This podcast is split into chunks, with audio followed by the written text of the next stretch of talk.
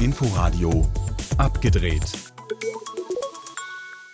Hallo und herzlich willkommen zu Abgedreht, unserem Kinomagazin hier im Inforadio mit mir am Mikrofon Jakob Bauer in einer ja gerade so etwas komischen Zwischenzeit. Das RKI warnt vor größeren Veranstaltungen in geschlossenen Räumen, die sollte man meiden.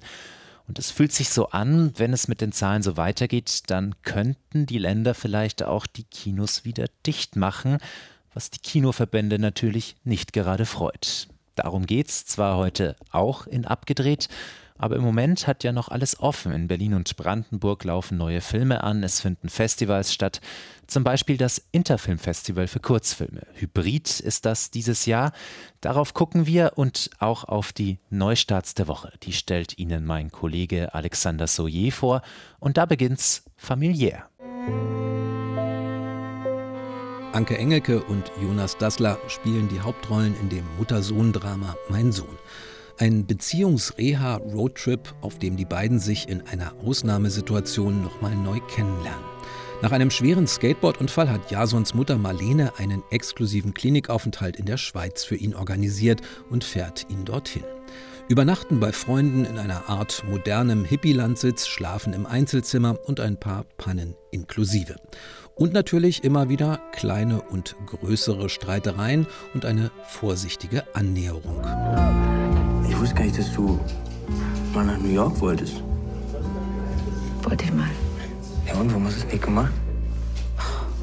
Eine leise Geschichte, ein Mutter-Sohn-Mikrokosmos über die Tücken des Nicht-Miteinander-Sprechens und Zuhörens. Es geht um Lebensentwürfe, um Verantwortungsgefühle, um die Sehnsucht nach Freiheit und darum, dass nicht immer alles so funktioniert, wie man sich das vorgestellt hat. Das Unausgesprochene, die stillen gegenseitigen Vorwürfe, aber auch die Nähe der beiden macht der zarte Film ohne viele Worte deutlich und nachfühlbar für wohl fast jeden, der auch mal ein Kind war oder eins hat. Mein Sohn.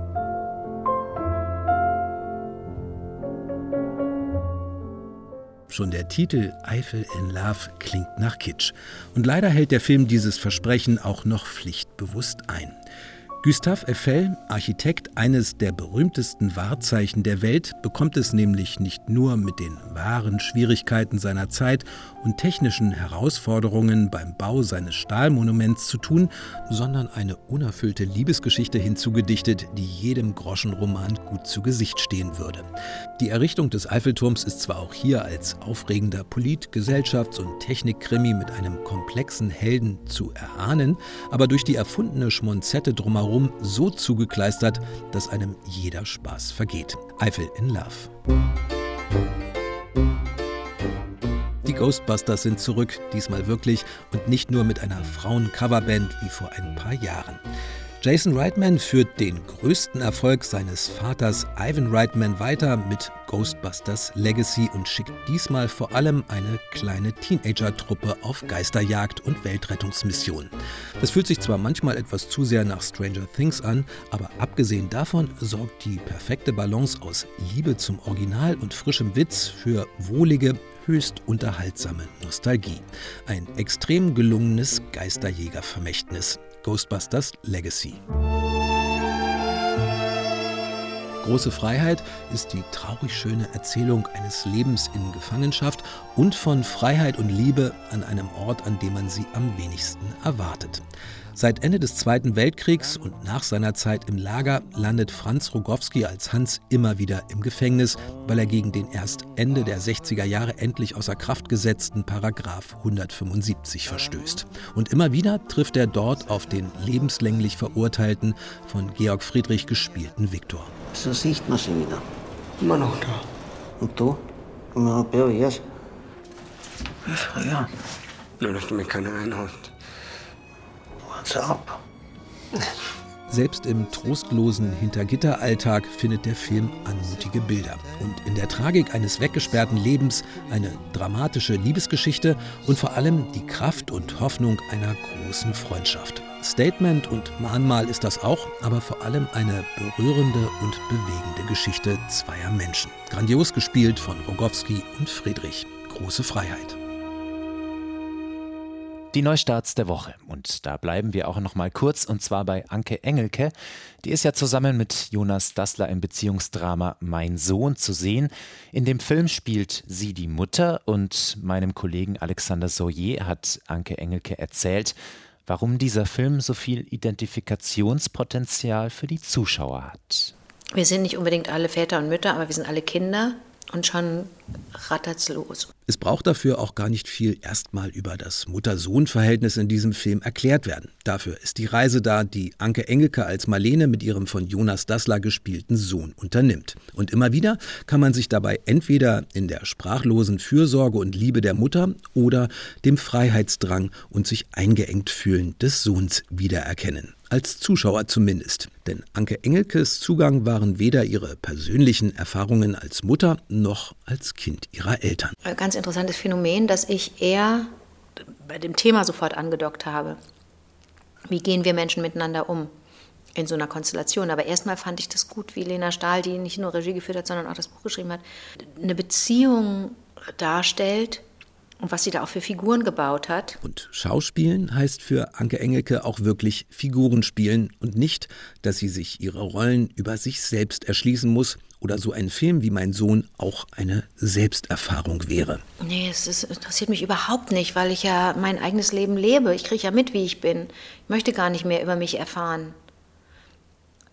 Ist, ist dann passiert. Das passiert dann so nebenbei, dass man, weil wir viel geprobt haben und äh, viel Zeit miteinander verbracht haben, auch im Vorfeld, das passiert dann so nebenbei, dass man was über sich erfährt. Anke Engelke ist schon seit ihrer Jugend im Showgeschäft unterwegs und seit über 20 Jahren auch als Schauspielerin. Dass sie mittlerweile häufiger in ernsten Rollen, wie jetzt auch in Mein Sohn zu sehen ist und seltener in Komödien, liegt allerdings nicht daran, dass sie das ernste Fach besser findet. Anke Engelke.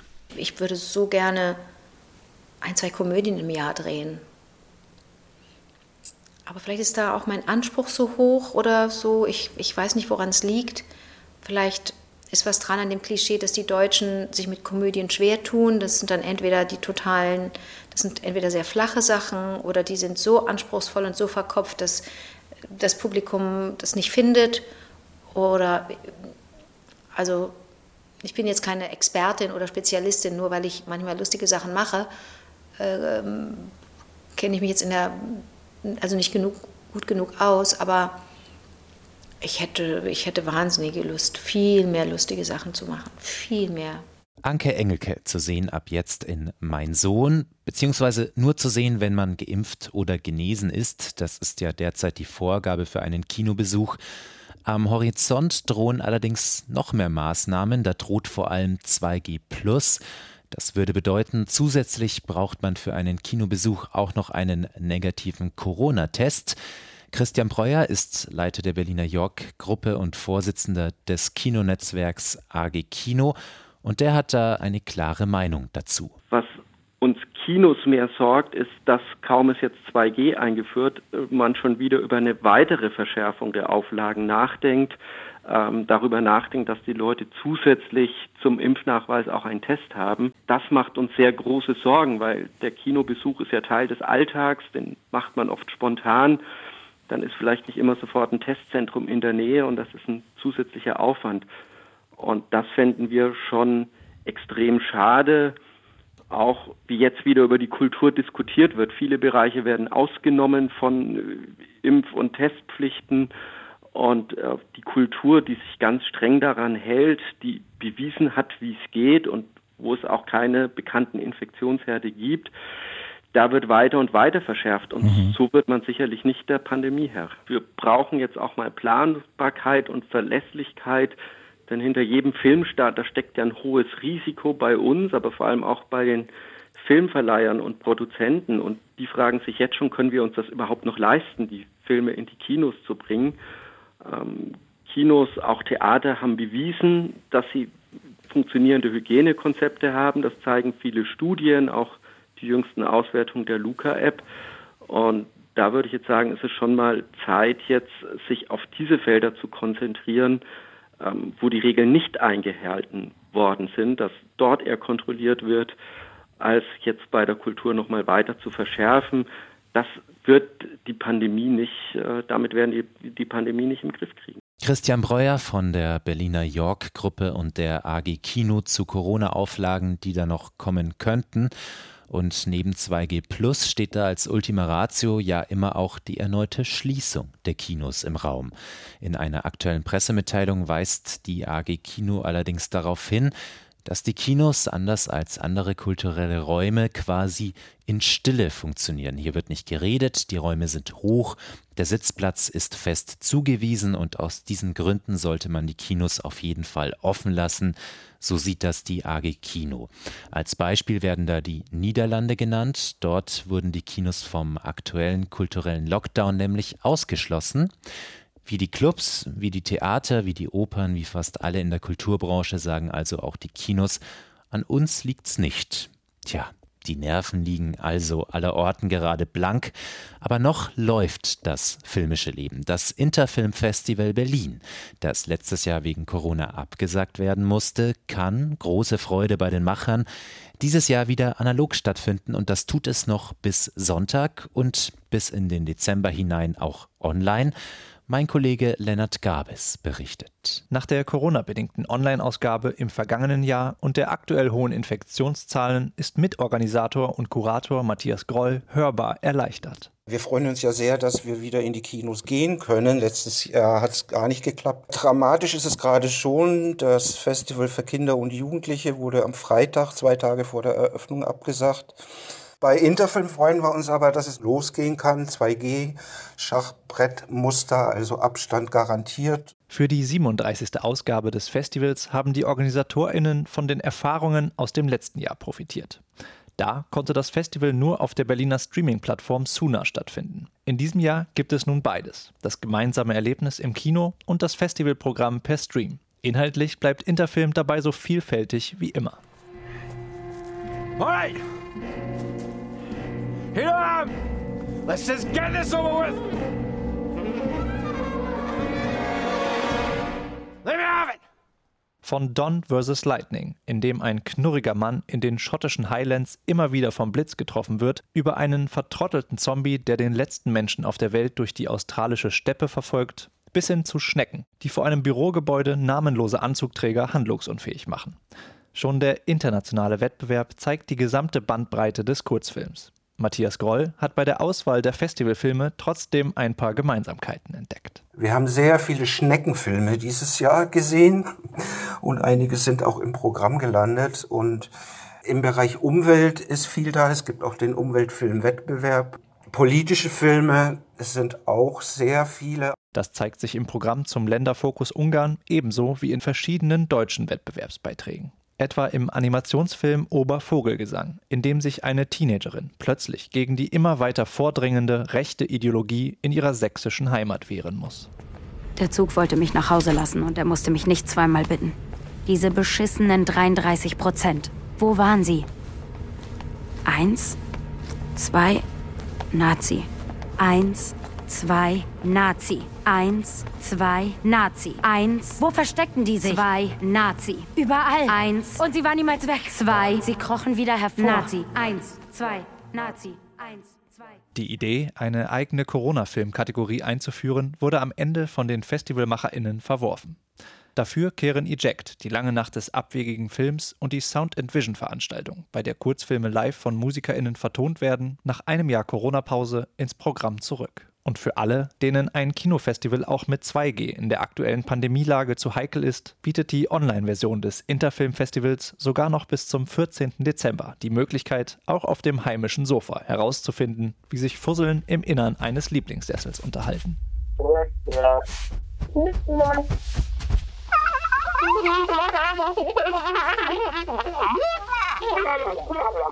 Das Interfilm Festival bis Sonntag geht das analog und digital bis zum 14. Dezember.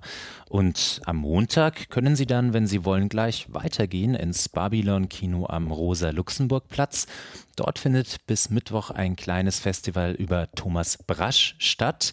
Über den ist ja gerade ein Film in die Kinos gekommen, Lieber Thomas.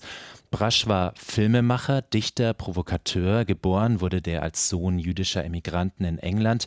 Und aufgewachsen ist Thomas Brasch in der DDR, zu der er aber immer ein sehr ambivalentes Verhältnis hatte und die er schließlich dann doch verlassen hat. Vor 20 Jahren ist Thomas Brasch gestorben. Im Babylon gibt es jetzt an drei Abenden Filme mit oder über ihn zu sehen. Darunter sein Debütfilm Engel aus Eisen, der lief 1981 sogar in Cannes. Und dann gibt es Brasch auch zu hören. Katharina Thalbach, ehemalige Freundin von Thomas Brasch, liest Texte von Brasch. Die Sängerin Mascha Kreller singt Texte von Brasch und die Schauspieler Jella Hase und Albrecht Schuch kollagieren Brasch. Wie auch immer das dann ablaufen wird. Sehen können Sie das von Montag bis Mittwoch im Babylon am Rosa-Luxemburg-Platz. Und das war's mit Abgedreht für heute. Vielen Dank fürs Zuhören und bis nächste Woche. Am Mikrofon verabschiedet sich Jakob Bauer. Inforadio Podcast.